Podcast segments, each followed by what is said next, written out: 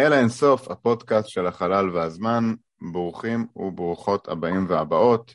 היום אנחנו בפרק מיוחד, פרק עם הפרופסור אשר יהלום. פרופסור יהלום הוא פרופסור לפיזיקה באוניברסיטת אריאל, והולכת להיות לנו שיחה מעניינת על מגוון נושאים, החל מחומר אפל ומעבר לו. אם אתם יודעים שאם שיחה מתחילה בחומר אפל, אז אי אפשר לדעת לאיפה היא תגיע. אז פרופסור אשר יהלום, שלום לך, בוקר טוב. בוקר טוב. ואני אשמח ככה להתחיל מלבקש ממך להציג, להציג את עצמך, את הרקע שלך, ומשם אנחנו ניכנס לנושא המחקר המרתקים. אוקיי. אז אני עשיתי שלושה תוארים, תואר ראשון, שני ושלישי בפיזיקה באוניברסיטה העברית, אחרי כן הייתה תקופה שעבדתי בהייטק, בייחוד בתעשייה הרפואית, ציור רפואי, ואחרי כן עשיתי פוסט-דוק באוניברסיטת תל אביב, ואז התחלתי לעבוד באריאל, זה היה בשנת תשעים ותשע. במהלך עבודתי באריאל אני נשלחתי לחול, הייתי פרופסור אורח באוניברסיטת קיימברידג' באנגליה, Institute of Astronomy, אחרי כן באייזיק ניוטון אינסטיטוט, הייתי פלו, וממש לפני הקורונה הייתי פרופסור אורח באוניברסיטת פרינסטון בארצות הברית. כן, התחלתי, התחלתי מלמטה, כן, מרצה או אפילו מורה מהחוץ באוניברסיטת אריאל, והיום אני פרופסור מן המניין. בין השאר הייתי ראש המחלקה להנדסת חשמל ואלקטרוניקה, וסגן הדקן בפקולטה להנדסה, ועוד כל מיני תפקידים ודברים. רקע עשיר, ואנחנו היום נדבר על אחד מנושא המחקר שלך, נתחיל לפחות את השיחה על החומר האפל. ניתן איזה רקע קטן, שאנחנו מסתכלים על היקום, אנחנו רואים שיש בו הרבה חומר, כמונו, לא יודע מה, אוקיינוסים, שמש, פלוטו, גז, whatever, אבק, וזה ביחד יוצא משהו כמו חמישה אחוז מהמסה של היקום. וכשאנחנו בוחנים את זה, אנחנו מגלים שיש איזשהו משהו שאנחנו קוראים לו חומר אפל, שהוא בעצם עושה אינטראקציה כבידתית, כלומר הוא מושפע מכבידה, אבל הוא לא מושפע מכוחות אלקטרומגנטיים, כלומר אנחנו לא, לא יכולים לראות אותו ולא יכולים לקלוט אותו, ואנחנו מגלים שהוא משמעותי, שיש בערך פי, פי חמש חומר אפל מאשר חומר רגיל ביקום, וזה נחמד ויפה, אבל אנחנו אפילו לא יודעים מה זה. וכמובן שיש הרבה תיאוריות בנושא, אבל זה חתיכת בעיה, אתה לא חושב? אני חושב שכן. אבל בוא אני, אני אעיר לך הערה הראשונה ככה, אמרת בצדק שהדרך היחידה שאנחנו יודעים, על קיום החומר האפל זה בגלל האפקט הכבידתי שלו. ואז כמובן עולה השאלה, האם זה בגלל שיש הרבה חומר אפל, פי חמש כמו שציינת מחומר רגיל או מספרים אחרים, או שאנחנו קצת פחות מבינים כבידה ממה שחשבנו. בייחוד בסקלות גדולות, כן. כשאני אומר על סקלות גדולות וסקלות קטנות, אולי כדאי שנסביר, הסקלות הקטנות שאנחנו מדברים עליהן, וזה במרכאות גדולות, סקלות קטנות, זה הסקלות של מערכת השמש, נגיד, זה סקלה קטנה. הסקלות הגדולות שאנחנו מדברים עליהן, זה סקלות של גלקסיות, סבירי גלקסיות, והיקום כולו, קוסמולוגיה. עכשיו, כדי להבין את ההבדלי גודל של הגדלים שאנחנו מדברים עליהם, אז מערכת השמש, נגיד מישהו יגנוב את השמש, ייקח לי בערך שמונה דקות, שמונה נקודה שלוש ליותר דיוק, כדי להבחין שמישהו גנב את השמש. גם מבחינה כבידתית, גם מבחינה אלקטרומגנטית, זאת אומרת, מבחינת אור. אם לפני ארבע דקות מישהו גנב את השמש, אנחנו לא יודעים, לא נדע על זה. כי הסיגנל עוד לא הגיע אלינו. בגלקסיות אנחנו לא מדברים על דקות, אנחנו מדברים על מאות אלפי שנים, מאות אלפי שנים. זה בעצם נובע, אני אקטע אותך לשנייה, בעצם זה נובע מזה שום דבר לא נע מהר יותר ממהירות האור, כולל ההשפעה על מרחב הזמן עצמו, כמו הכבידה. כלומר, הכבידה, התקשורת בין גופים שנקראת כבידה, כמה גוף משפיע כבידתית על גוף אחר, עוברת במהירות האור. בגלל שלאור לוקח שמונה נקודה שלוש דקות להגיע מהשמש שלנו, גם להשפעה הכבידתית של השמש בעצם לוקח שמונה נקודה שלוש דקות להגיע אלינו, ואם היא תיעלם, אנחנו לא נדע על זה, אנחנו גם לא, לא נראה את זה, ואז ברגע אחד גם לא נראה את השמש, וגם uh, נזרק למרחב הבין גלקטי או, או משהו בסגנון. כן, אנחנו... Yeah. הכבידה הרי כל הזמן מעקמת את המרחב, ולכן אנחנו נעים במסלול שהוא אליפטי, אבל זה אליפטה, אליפסה מאוד, מאוד מעגלית, כן? האקסנטריסיטי שלה הוא מאוד קטן. אבל כן, אז אם משהו לא יכריח אותנו להסתובב במעגל, אז אנחנו נמשיך בקו ישר, וזה אומר החוצה. אז כן, מה שאמרת לגמרי מדויק. הבעיה היא כיום שהרבה אנשים מנסים לחשוב על גלקסיות, למרות הגודל העצום שלהם, כמו שהם חושבים על מערכת השמש. זאת אומרת, הם משתמשים בתיאוריה שנקראת action at a distance, כן? פעולה שקורית כהרף עין, כן? בו זמנית אתה משנה את המקור ומקבל תוצאה מיידית במרחק מאות אלפי שנות אור, והתיאוריות האלה כמובן בעייתיות, בעייתיות מבחינה יחסותית, וגם בעייתיות מבחינת התוצאות שלהם, כי אנשים מסתכלים ולא רואים את אותם מהירויות סיבוב שהם היו מצפים לראות. ברשותך אני אראה איזה שקף על העניין הזה. בבקשה, אני אגיד למאזינים שלנו שאנחנו נעלה את ה... הסרטון, את ההקלטה גם ליוטיוב, אבל אפשר יהיה להסתכל שם, אבל גם מי שמאזין, אנחנו נעשה מיטב יכולתנו אה, לתאר במילים את, ה, אה, את הגרף, ואני מקווה שזה יהיה מובן לכולם. Okay.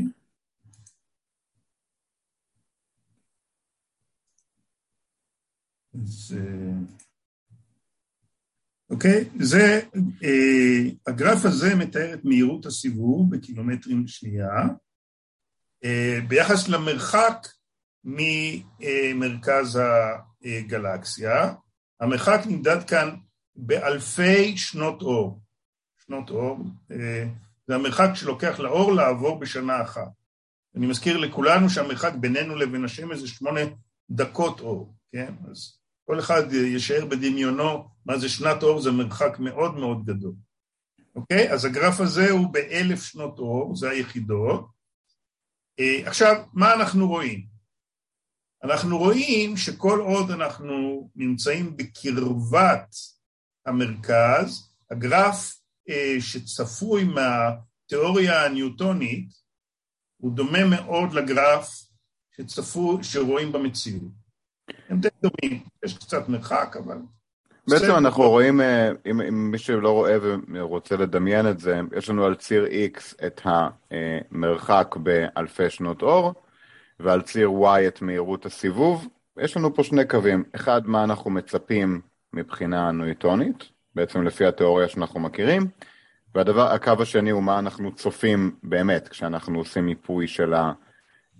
גלקסיה, ואנחנו רואים שכל עוד המרחקים הם יחסית קרובים, ושוב, יחסית פה, כמו שאמר פרופסור יהלום, זה, זה מונח מאוד יחסי, זה מדובר פה על כמה אלפי שנות אור, אבל במרחקים כאלה התיאוריה, האובזרבציה מתנהגת יפה, נגיד ככה, ביחס לתיאוריה. כן. אבל, ככל שאתה מתרחק, ויש איזו סקאלה אופיינית, מרחק אופייני, פתאום אנחנו רואים שהתיאוריה הניוטונית, יש לציין, והמציאות הם שונים אחד מהשני. והם שונים משמעותית אחד מהשני. והשאלה הנשאלת היא, האם עדיין במרחקים כאלה מותר לנו להשתמש בקירוב הניוטון? עכשיו אני צריך להסביר אולי קצת על ההיסטוריה של הפיזיקה, את התיאוריה הניוטונית פיתח כמובן אייזיק ניוטון, הוא עשה את זה במאה ה-שבע עשרה, והציג את התיאוריה בספר המפורסם שלו, הפרינציפיה. זה קיצור של העקרונות הפילוסופיים, המתמטיים של מדע הטבע, נקרא בקיצור פרינציפיה, ואז הוא הציג שם את התיאוריה שלו, ובתיאוריה שלו, ברגע שהשמש נעלמת, באותו רגע אנחנו חשים בהיעלמותה. התיאוריה הגרביטציונית הניוטונית לא מכירה באפקט השיהוי. בשנת אלף תשע מאות וחמש, שזה בערך קצת יותר מ-מאתיים שנה אחרי שניוטון בא והציג את התיאוריה שלו, היה פקיד אחד במשרד הפטנטים בעיר ברן בשוויץ, שקראו לו אלברט איינשטיין. עכשיו, איינשטיין בעצם שם לב שחוקי המכניקה של ניוטון, כן? לא, לא חוקי הגרביטציה, אלא חוקי המכניקה של ניוטון לא מסתדרים עם משוואות האלקטרומגנטיות, משוואות התנועה של האור, שאותן גילה מקסוול באמצע המאה ה-תשע עשרה, סדר גודל אלף שמונה מאות שישים או משהו כזה. ואז הוא אמר, רגע, מה אנחנו צריכים לתקן? האם אנחנו צריכים לתקן את התיאוריה של מקסוול, או צריכים לתקן את המשוואות של ניוטון? והבחירה שהוא עשה, הייתה צריך לתקן את המשוואות של ניוטון. זה הביא אותו לתורה שאנחנו קוראים לה היום תורת היחסות הפרטית, שהיא פורסמה במאמר ב-אלף תשע מאות וחמש, יחד עם עוד שתי תגליות משמעותיות, שאיינשטיין עשה באותה שנה, הסבר לאפקט הפוטואלקטרי, והסבר לתנועה בראונית. כן? שלושה מאמרים שפרסם ב-אלף תשע מאות וחמש, בשנה שנקראת שנת הפלאות, כן? אנוס מירביליס, השנה שבה איינשטיין פרץ את הדרך במספר נושאים. אבל באותו זמן הוא היה עדיין פקיד באותו משרד, במשרד פטנט. אפרורי, עדיין לא, לא, לא מפורסם. לא מפורסם. זה מעניין שאם אתה הולך לבקר בעיר ברן, אז יש שני מוזיאונים, לא אחד. לכבוד איינשטיין, המוזיאון העירוני של ההיסטוריה של העיר ברן, חלק גדול ממנו, אני חושב בערך שליש, מוקדש לאיינשטיין ותולדות חייו, וגם אחת הדירות שאיינשטיין גר בהן בסחירות, הפכו אותה למוזיאון לכבוד איינשטיין. עכשיו, אחד המכתבים המעניינים שאני ראיתי במוזיאון הזה, זה ב-אלף תשע מאות ושבע איינשטיין פנה לאוניברסיטה של ברן, והתקבל להיות שם מורה מהחוץ. והוא קיבל תשובה שלילית. זאת אומרת, הדברים בפיזיקה, יש איזשהו פער, בין הזמן שעושים אותם ל, ל, להכרה המדעית, לפרסום. כן. אבל יותר מאוחר, עזר לו פלנק, פלנק היה פרופסור גרמני חשוב לפיזיקה, והוא עזר לו לקבל משרה, בהתחלה בפראג, אחרי כן בשוויץ, ובסוף בגרמניה עצמה, מוסד הכי חשוב לפיזיקה בברלין של הקייזר, קייזר וילהם. עכשיו, כמובן שאיינשטיין לא הפסיק לעסוק בפיזיקה, למרות הכבוד שהוא זכה והמשרות שהוא זכה להם, והעסיק את עצמו בשאלה לא רק למה המכניקה של ניוטון לא מתאימה למשוואות של מקסוול, אלא למה תורת הכבידה של איינשטיין, כן? לא מתאימה, תורת הכבידה של ניוטון. ניוטון, כן. לא מתאימה למשוואות של מקסוול, כי באמת היא מאפשרת משהו שהוא בניגוד לעקרונות של היחסות, שזה פעולה במרחק שהיא כהרף עין, כלומר, בלי שום השהיה. ואז הוא פיתח דבר שהוא הרבה יותר מורכב מבחינה מתמטית, שנקרא תורת היחסות הכללית. תורת היחסות הכללית, אפשר להגיד, היא הגיעה לצורה יותר בשלה שלה ב-אלף תשע מאות וחמש עשרה,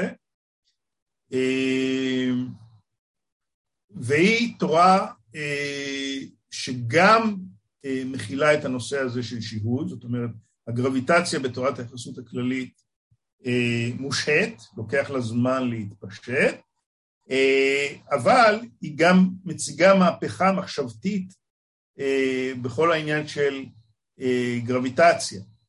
כי לפי ניוטון הגרביטציה זה כוח שפועל על החלקיקים, איינשטיין אומר לא מדובר בכוח, אלא מדובר בעובדה שהמרחב זמן שלנו הוא עקום. והשמש של... והכדור הארץ לא נע במסלול מעגלי מסביב לשמש בגלל כוח הכבידה, אלא הוא נע במסלול מעגלי מסביב לשמש בגלל שהשמש מעקמת את המרחב זמן. עכשיו, חוץ מכמובן שהוא הצליח לקבל את כל הפרדיקציות של ניוטון לגבי המסלולים של השמש ושל כדור הארץ וכוכבי הלכת מסביב לשמש, כן, זה הוא הצליח כמובן, הוא הצליח גם לגלות אפקטים חדשים שהתורה של ניוטון לא, לא חיסתה אותם נכון. אחד מהם נוגע לעובדה שהמסלול של הכוכב לכת שהוא הכי קרוב לשמש, מרקורי, כוכב הלכת הזה נע באליפסות, אבל האליפסה הזאת זזה. זאת אומרת, הציר של האליפסה מסתובב באותו מישור שבו הכוכב לכת מסתובב. זה נקרא פריסשן, פריהיליון פריסשן, כן? התזוזה של הנקודה, הפריהיליון היא הנקודה הקרובה ביותר של הכוכב הלכת לשמש, ויש תזוזה של הדבר הזה. במאה ה-תשע עשרה אסטרונומים ניסו להסביר את התזוזה הזאת על ידי ההשפעה של כוכבי הלכת האחרים על מרקורי. לוונקובייר, אני חושב, כתב מכתב בעניין הזה לאקדמיה הלאומית בצרפת, באמצע המאה, איפשהו באמצע המאה ה-תשע עשרה, אבל הסתבר שלמרות כל המאמצים היה אפשר להסביר כמעט את כל, ה, את כל הסיבוב, חוץ מ-ארבעים שניות המעלה. זאת אומרת, היו חסרים בערך ארבעים שניות המעלה, במהלך מאה שנים, שבהם מסתובב הציר הזה, ואת הדבר הזה לא הצליחו להסביר בעזרת התורה ניוטון. בא איינשטיין והראה שבעזרת התורה שלו כן ניתן להסביר את הדבר הזה, את אותם ארבעים ושלוש, זה יצא בערך ארבעים ושלוש שניות המעלה, וזה היה, איך אומרים, הסיגנל הראשון, לכך שתורת היחסות הכללית היא, היא נכונה ונותנת תופעות שקיימות באמת בטבע. הדבר השני המעניין זה מה שקורה לאור בהשפעת הגרביטציה.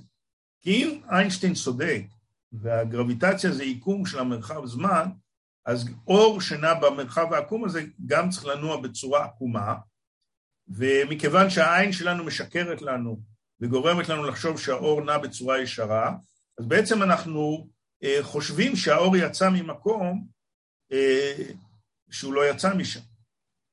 אה, והדבר הזה אה, אפשר לראות אותו בצורה אה, מובהקת רק בשדות כבידה חזקים מאוד, אחרת האפקט הוא מאוד קטן. אה, אז uh, בשנת אלף תשע מאות תשע עשרה יצא ארתור אדינגטון, פרופסור לאסטרופיזיקה מאוניברסיטת קיימברידג' באנגליה, נסע לדרום אמריקה, ומדד uh, בזמן ליקוי חמה, כן? בדרך כלל אנחנו לא רואים את הכוכבים שהם קרובים לשמש, uh, בזמן שהשמש מהירה, כי השמש מהירה ומס... ומסנברת אותנו, כן? אנחנו לא יכולים לראות אותנו, אבל הוא ראה את זה בזמן ליקוי חמה, ואכן הוא קיבל תוצאה מאוד קרובה לתוצאה שחזתה תורת היחסות של איינשטיין, שזה היה אחת נקודה שבעים וחמש שניות המעלה. עכשיו, זה כבר הייתה הוכחה ניצחת, כי התורה של ניוטון חזתה בערך חצי מה, מהגודל הזה, וזה כמובן שכנע את הקהילה המדעית בצורה נחרצת בנכונות של תורת היחסות של איינשטיין. עכשיו, תשאל בוודאי, אם כבר ב-אלף תשע מאות תשע עשרה כולם השתכנעו שתורת היחסות של איינשטיין היא הנכונה, ולא תורת ניוטון, אז למה עדיין אנשים שעוסקים במודלים של גלקסיות משתמשים בתורת ניוטון? יש לזה כמה סיבות. א', התורה של איינשטיין היא יותר מורכבת מבחינה מתמטית, וב', התורה של איינשטיין והתורה של ניוטון מתלכדות עם צפיפות החומר של הגלקסיה לא משתנה בזמן. אבל האמת היא שהיא כן משתנה בזמן. זאת אומרת, חומר נופל לתוך הגלקסיה, ככה הגלקסיה נוצרת. מי שזוכר את מה שלמד אי פעם בקוסמולוגיה, היקום בהתחלה היה אחיד, הומוגני ואיזוטרופי. וכתוצאה מאי-יציבויות כבידתיות נוצרו צבירי חומר שהיום אנחנו קוראים להם גלקסיה. מה זה אי-יציבות כבידתית? נניח שהחומר בגלל איזושהי פלוקטואציה, הפרעה קלה, נהיה יותר צפוף באזור מסוים מאשר באזור אחר. יוצא מכאן שהגרביטציה באותו אזור היא יותר חזקה מאשר באזורים אחרים, וזה גורם לעוד חומר להגיע לאזור הזה מאזורים אחרים. זאת אומרת, החומר אה, נוטה להצטבר אה, במקומות אה, מסוימים, והוא ממשיך להצטבר. הבעיה היא שככל שהחומר מצטבר, אה, החומר שנשאר לו לאסוף, כן, לאסוף מהסביבה, הולך וקטן, הולך וקטן. זה כמו שאתה נמצא בחדר סגור, אטום, ונושם את האוויר, ואז החמצן נגמר ואתה מתחיל להיחנק. הגלקסיות בעצם נחנקות, וזה אומר שהקצב שבהם הן סופחות מסה מהסביבה מתחיל מאוד, מאוד לקטון, והדבר הזה בא לידי השפעה על עקומי הסיבוב בגלקסיה, כן? הצפיפות משתנה בזמן. מה שחשוב בעיקר זה הנגזרת השנייה. זאת אומרת, הקצב של שינוי ספיחת המסה, כן? לא נגזרת ראשונה בלשון המתמטיקאים, אלא נגזרת שנייה, והדבר הזה למעשה יוצר כוח משיכה נוסף, והכוח המשיכה הנוסף הזה הוא הכוח שמסביר את צורת עקום הסיבוב, שכמו שראינו היא שונה משמעותית מהצורה של שצופה התיאוריה של ניוטון. אז למעשה מדובר בעוד הוכחה, אני חושב די מרשימה, לתיאוריה של איינשטיין, אבל כמובן אם מתעלמים מתורת היחסות הכללית, אז אנחנו נמצאים במצב שאין לנו דרך להסביר את הכוח המשיכה העודף, ואז אנחנו צריכים להניח שיש חומר אפל. שכמו שאמרת בתחילת דבריך, האפקט העיקרי שלו זה בנושא של כבידה, כי אין לו שום אפקט אחר. אז בעצם, אם אנחנו רגע ננסה לסכם בקצרה, בעצם איינשטיין הראה לנו על ההשפעה של אה, מסה על אור, כאילו על המרחב, ובעצם זה גם על אור. ואז אנחנו בעצם מגיעים לשאלה הזאת שנקראת חומר אפל. אז בעצם איך אנחנו, איך מכאן אנחנו מגיעים להבנת הבעיה הזאת של המסה החסרה או חומר האפל? איך אנחנו מגיעים? טוב, פה אני אראה שקף שאלה שמאזינים לנו ולא מקשיבים לנו, לא, לא יכולים לראות, אבל אנחנו אה, נתאר את זה במילים, אוקיי? אה, יש, כשאנחנו הולכים לקירור של שדה גרביטציוני חלש, אה, ורוב ה, רוב הדברים שאנחנו עושים בפיזיקה הם קשורים לשדה גרביטציוני חלש. אה, השדה הגרביטציוני החזק קיים רק במקרי קיצון.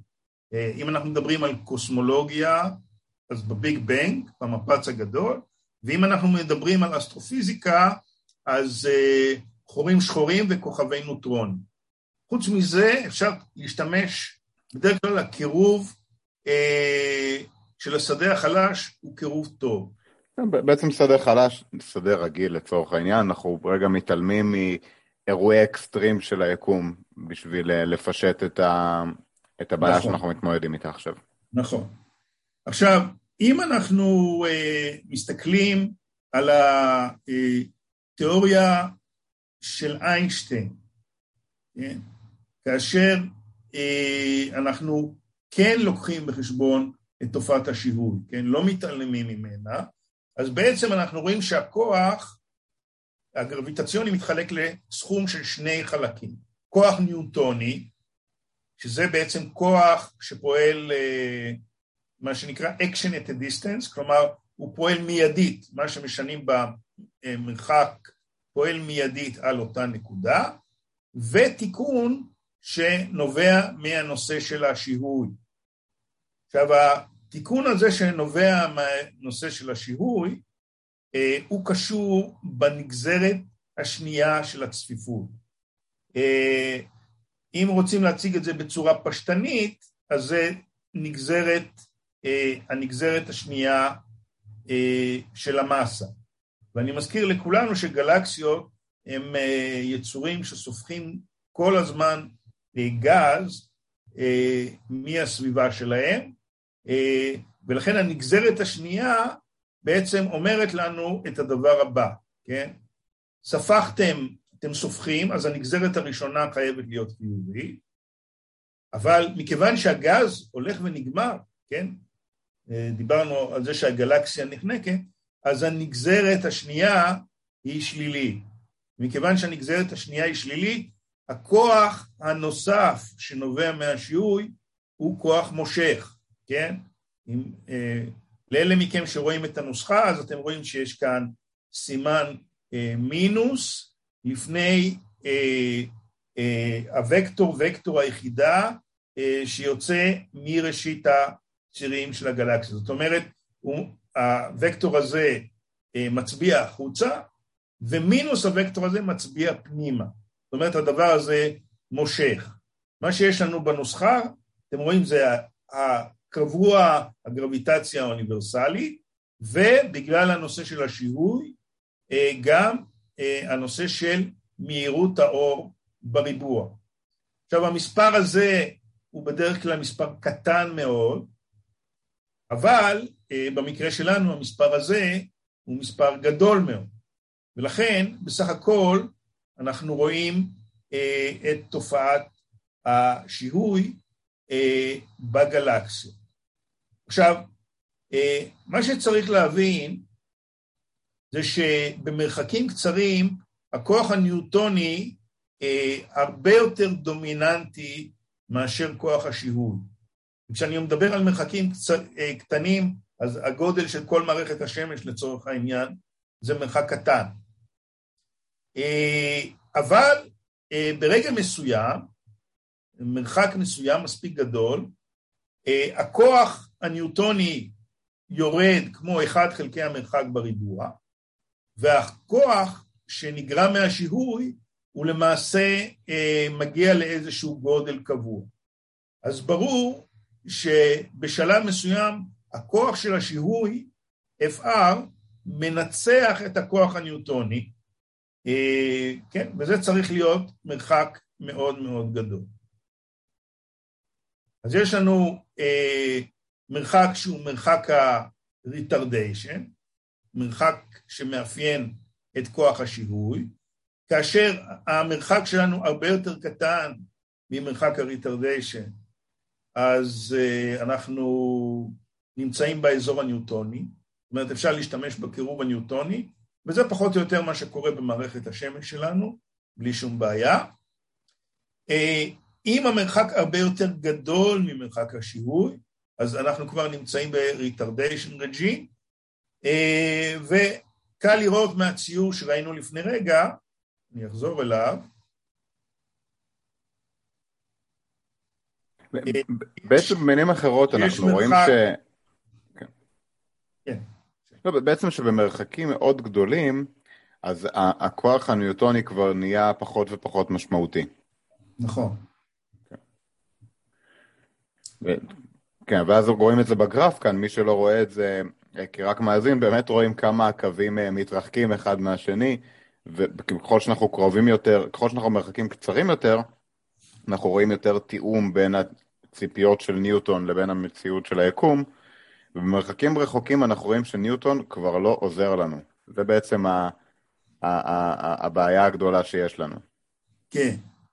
עכשיו, אם אתה מסתכל על הגרף, אז קל לך לראות שבערך, שמרחק הריטרדיישן, זאת אומרת, המרחק שבו אתה צריך לקחת את הריטרדיישן כבר בחשבון, הוא סדר גודל של כמה אלפי שנות אור. שזה נשמע הרבה, אבל זה לא הרבה בסקלות של היקום, זה אפילו לא הרבה בסקלות של הגלקסיה. הגלקסיה שלנו בלבד היא בגודל של מאה אלף שנות אור.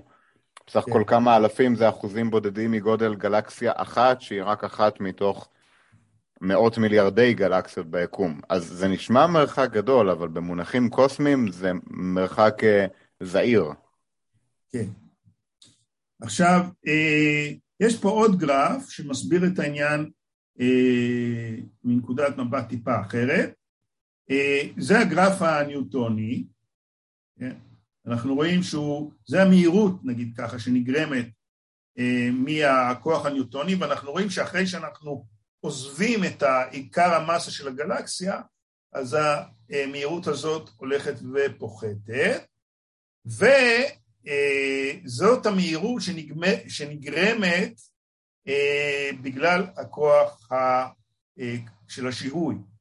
אז אנחנו רואים שהמהירות הזאת הולכת וגדלה, ובנקודה מסוימת הם מגיע, התרומה, התרומה היחסית היא פחות או יותר אותו גודל. עכשיו, איפה זה, איפה זה בערך אותו גודל? זה הגלקסיה שנקראת אם שלושים ושלוש, אז הם אותו גודל בסביבות שבע עשרה קילו פרסק. פרסק זה שלוש נקודה שלוש שנות אור, זו יחידת מדידה אסטרונומית. אז אנחנו מדברים כאן על בערך חמישים אלף שנות אור. אז הכוח הניוטוני וכוח הריטרדיישן הם פחות או יותר באותו גודל.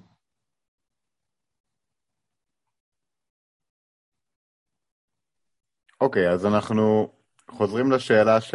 שאיתה התחלנו.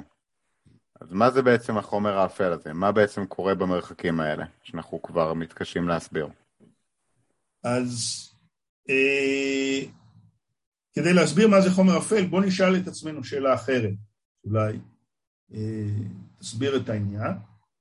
בוא נשאל את עצמנו מה זה חיכוך.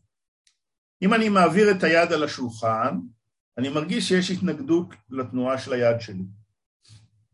אבל אם תשאל פיזיקאי איזה כוחות יש בטבע, הוא יגיד לך שיש בסך הכל ארבע כוחות בטבע. יש כוח גרביטציה, יש כוח אלקטרומגנטי, יש כוח גרעיני חזק ויש כוח גרעיני חלש. שני הכוחות האחרונים הם רלוונטיים רק מה שקורה בתוך הגרעין. אין לנו השפעה, אנחנו לא מרגישים את הכוח החלש והחזק בה. יום-יום שלנו, למעט העובדה שהאטומים שלנו נשארים, נשארים שלמים ותהליכי דעיכה רדיואקטיבית מתקיימים, אבל זה לא, בוא נגיד ככה, את הגרביטציה אנחנו מרגישים יותר, ואת הקרינה האלקטרומגנטית אנחנו מרגישים יותר. כן, אז מה שאמרת כמעט נכון, הכוח הגרעיני החזק בעצם שומר על היציבות של הגרעינים, לא של האטומים. את האטומים אנחנו... סליחה, כמובן, נכון. את האטומים אנחנו מסבירים את היציבות שלהם אה, על ידי כוח אלקטרומגנטי. נכון.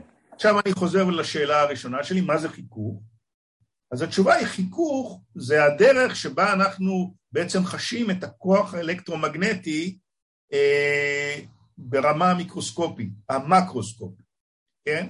זאת אומרת, האטומים שנמצאים ביד שלי, והאטומים שנמצאים בשולחן, הם, הם מפריעים אחד לשני. איך הם מפריעים אחד לשני? בדרך היחידה שהם יודעים, בעזרת אה, כוחות אלקטרומגנטיים. אוקיי?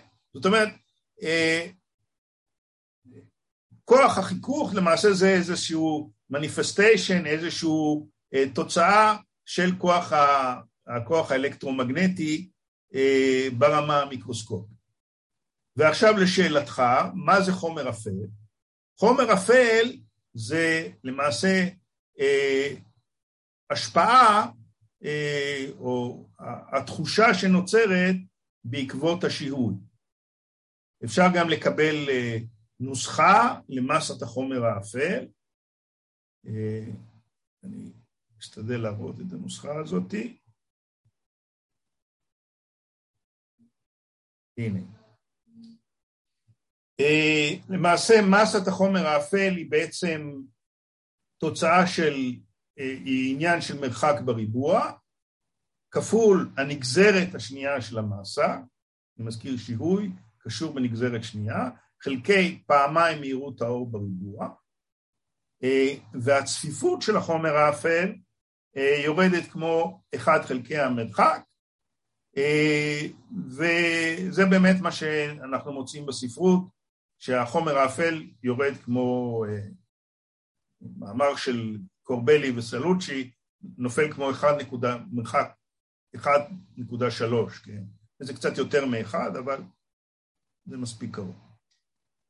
אז כן, אז החומר האפל, או צפיפות החומר האפל, זה למעשה הדרך שבה אנחנו חשים את השיהוי, בדומה לחיכוך, שזה הדרך שבה אנחנו חשים את הכוחות האלקטרומגנטיים. אז האם בעצם החומר... אני אשאל שאלה תמימה, אז מה זה בעצם החומר האפל הזה? האם אני יכול, אני יכול לגעת בו, אני יכול לשחק איתו, אני יכול לבנות ממנו שולחנות? לא. מה זה החומר האפל הזה? לא, זה פיקציה. זה פיקציה, זה, זה מה שגורם, אפקט, מה שגורם השיהוי אה, אה, לחוש אה, בהיבט הגרביטציוני. זה לא דבר שקיים במציאות. אז בעצם ההשפעה הכבידתית שמשאירה את הגלקסיות כגלקסיות, שמתנהגות כמו שהן מתנהגות, הם לא אוסף של חלקיקים שמתאספים במקום כזה או אחר, אלא בעצם השיהוי בהשפעת הכבידה בין החומר לבין עצמו. כן, זה העובדה שהגלקסיה היא בגודל של מאה אלף שנה, ו-מאה אלף שנות אור, כן? ולוקח לאור להתקדם מהמרכז, נניח מישהו, מישהו במרכז שביל החלב, אני לא יודע, עשה פיפס, זה אנחנו לא נוכל להרגיש בזה רק מאה אלף שנה אחרי כן, זה מה שגורם לנו לחשוב שיש חומר אפל. אנחנו מכירים אבל עוד כל מיני תיאוריות על חומר אפל, והשאלה מה, מה אתה חושב עליהן, לדוגמה שזה אוסף של חורים שחורים קטנים, או שזה חומר אקזוטי שפשוט אנחנו עוד לא נפגשנו פה, ו... האם בעצם יש דברים כאלה שאתה, או מה שנקרא לו אקסיונים, חלקיקים שהם לא עושים אינטראקציה עם, ה, עם הכוח האלקטרומגנטי? זה בעצם דברים שאתה שולל על הסף? כן, נתחיל, ב, ב, אתה העלית כמה אפשרויות. כן. א', אי אפשר לשלול שום דבר במדע. זאת אומרת, יכול להיות שמישהו יגלה במעבדה, ויגיד, ההסבר שלך הוא, הוא נחמד, אבל יש... יש עוד הסברים, או התופעה הזאת שנקראת חומר אפל היא יותר מורכבת ממה שאתה מתאר, זה לא רק שיהוי, זה עוד משהו, זה עוד דבר. אוקיי? אבל אה, בואו נתייחס לה, את, לגבי ההסברים שאמרת. ההסבר ראשון, אה, באמת דיברו על חורים שחורים, אנחנו יודעים שחורים שחורים קיימים.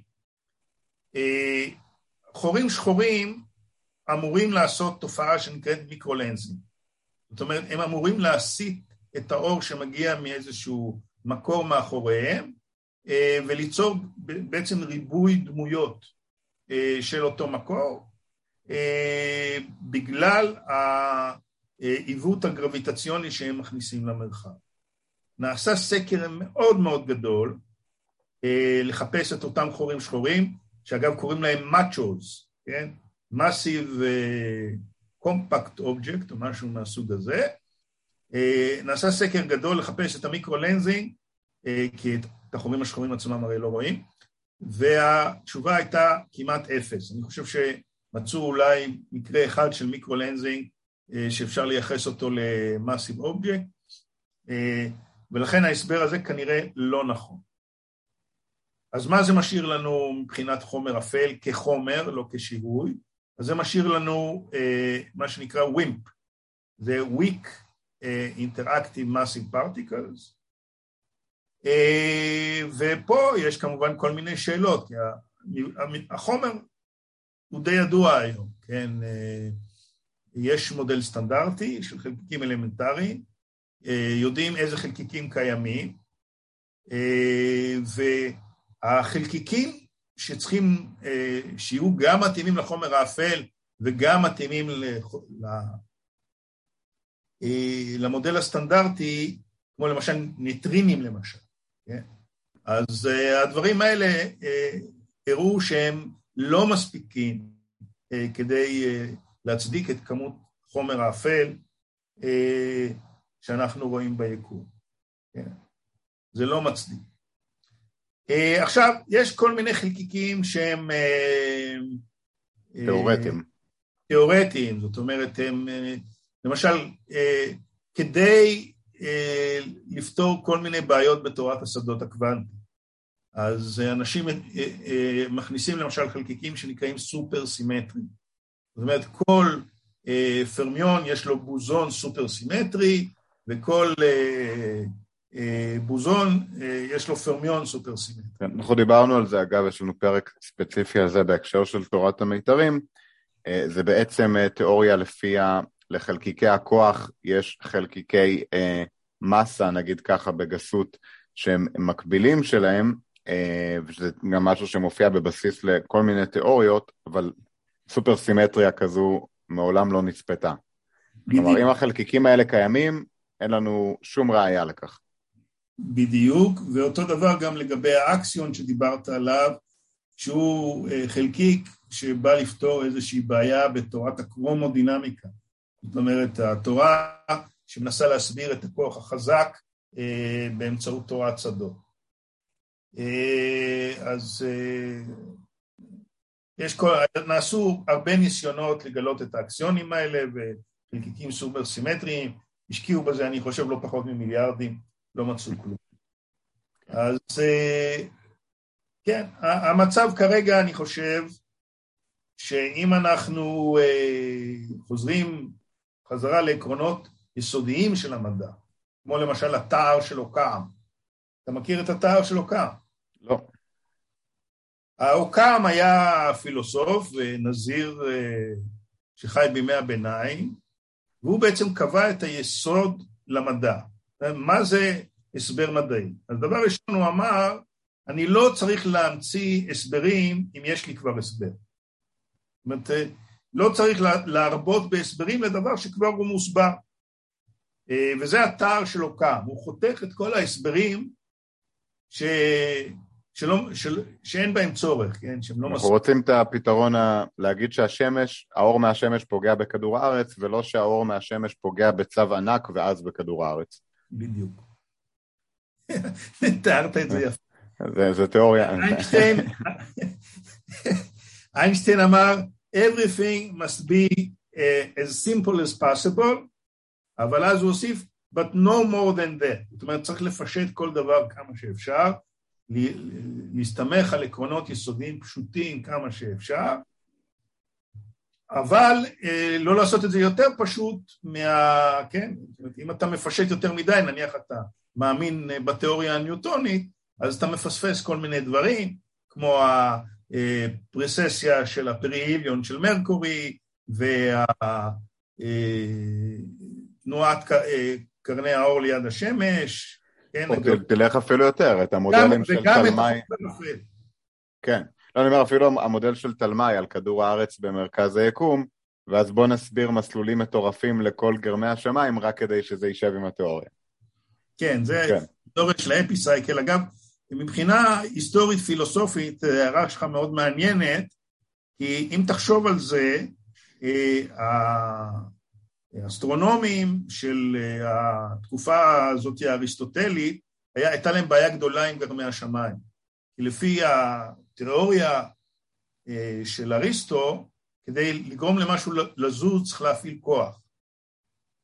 אנחנו היום אומרים שכדי לגרום למשהו להאיץ צריך, או להאט צריך כוח, אבל כדי שהוא יזוז במהירות קבועה לא צריך שום כוח. אז אם זה ככה, אז מה פתאום גרמי השמיים כל הזמן זזים? הם הרי ידעו שהפלנטות כל הזמן זזות. איזה כוח פועל עליהם כדי לגרום להם לזוז? ואז הם באו עם פתרון נהדר. הם אמרו, החומר שנמצא מתחת לגלגל הירח, תזכור, הכל נמצא על מין גלגלים כאלה, ספרות. לוחות, כן. החומר שנמצא מתחת לגלגל הירח, זה החומר הרגיל. יש שהוא מורכב מארבע יסודות, כמו שאריסטו הסביר לנו, מאפר, מאדמה, מאוויר, ממים ומאש. כן. זה, זה החומר מתחת לגלגל הירח, זה ארבע יסודות. מעל גלגל הירח, זאת אומרת, איפה שנמצאים כוכבי הלכת, החומר בנוי ממשהו אחר. זה נקרא Quintessence, היסוד החמישי. והיסוד החמישי לא מציית לחוקי הפיזיקה. עכשיו, בוא תסביר לי איך זה שונה מהנושא של חומר אפל. החומר אפל הוא ה-Quintessence המודרני, כן? אנחנו אומרים שפה במערכת השמש החומר מתנהג לפי חוקים פיזיקליים מסוימים וזה, אבל בעולם מעבר לגלגל, ה, לא יודע, גלגל הגלקסיה, כן. העולם יש חומר אפל ואנרגיות אפלות וכל מיני דברים שהם הם לא מתנהגים לפי חוקי הטבע הרגילים שאנחנו מכירים. כמובן ניוטון התנגד לכל הדבר הזה, לכן הוא קרא לחוק הכבידה שלו כבידה אוניברסלית. זאת אומרת, אין גלגל הירח מתחת ומעל, כל היקום פועל לפי חוק אחד, חוק הגרביטציה האוניברסלית. איינשטיין עשה קצת שיפור אה, לחוק הגרביטציה האוניברסלית, כמו שאנחנו יודעים, אבל הוא עדיין נשאר אוניברסלי. כן, ברמה הפילוסופית אין פה שינוי של התפיסה של היקום. בדיוק. אז אני אומר, אה, הנושא הזה של חומר אפל הוא קצת רגרסיה ברמה הפילוסופית, כי האסטרונומים של תחילת המאה ה-עשרים לפני זוויקי בדקו את הסביבה הגלקטית שלנו ולא מצאו שום חומר אפל, בדרך כלל עושים חישובים תוך שימוש במשפט הוויריאלי, כן, שקושר בין הגרביטציה והמהירויות הסיבוב תחת אותה גרביטציה, והם, הכל היה להם בסדר. הראשון שהתחיל עם העניין הזה של חומר אפל היה זוויקי. זוויקי הלך באמת לסקלות מאוד גדולות, סבירי גלקסיה, ובסקלות האלה הוא הראה שצריך חומר אפל. לשיטתו, כן.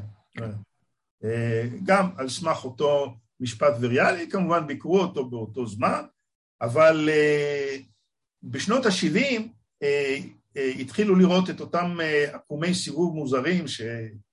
שהראיתי לך קודם. כן. אה, עבודה של ורה רובין אה, ופורד, אה, אסטרונומים כאלה, ואז כבר כולם נשברו, אמרו טוב, אבל הנה אפילו הגלקסיות לא מתנהגות כמו שצריך, אז בטח יש חומר אפל. ומאז התחילה האופנה של החומר האפל ככה, לתפוס תאוצה. אני חושב שגם יש אופנות במדע, ושנות ה-שבעים זה תור הזהב של תורת הקוונטים, או אפילו קצת אחרי, אבל אוהבים לדבר על חלקיקים ולמצוא חלקיקים, מייצא חלקיקים, דברים כאלה, אז הנה יש לנו משהו חדש, זה כנראה חלקיק. כן, זה נותן המון עבודה לאנשים חלקיקאים, חלקיקאים חלקיקאים. האנשים האלה הם, הם צריכים את החומר האפל כדי, כדי לחפש אותו ולמצוא אותו. ואז הם בדרך כלל מוצאים מאמר שכתובים עליו אלף אנשים, והם אומרים, מצאנו שהחומר האפל חייב להיות עם מסה יותר קטנה ממספר כזה וכזה. כן. זה... ל- ל- להגיד הרבה ולא להגיד כלום. כן. כן. כן, אני חושב שזה מעניין, ואני חושב שבאופן כללי, ה...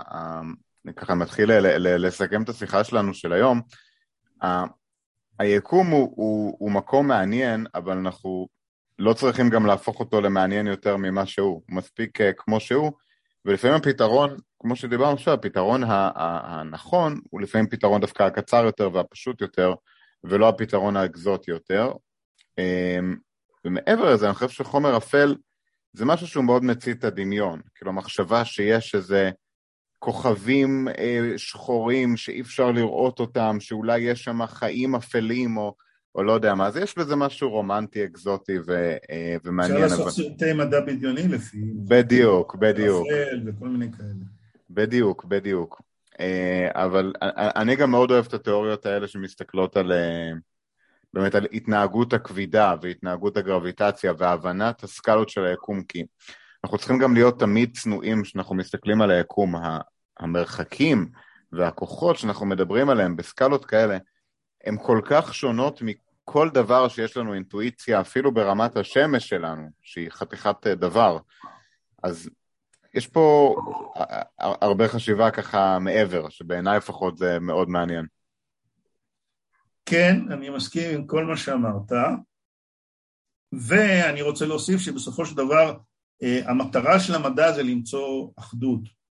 אה, אנחנו רוצים לאחד בין הכוחות, אה, להבין את הסיבה הבסיסית לזה שיש כוחות, וכמובן גם רוצים להבין למה הם, ההתנהגויות שלהם שונות, במקרים מסוימים, אבל הבסיס זה, זה ה-unification, הרצון להגיע להבנה מאוחדת של הטבע, עם מינימום של הנחות, מינימום של ישויות, נגיד פיזיקליות, חלקיקים וכדומה, ואני חושב, זה, זה, זה אחד המנועים החזקים שעומד מאחורי המדע, חוץ מהכמובן העניין הטכנולוגי, שגם כן מעניין.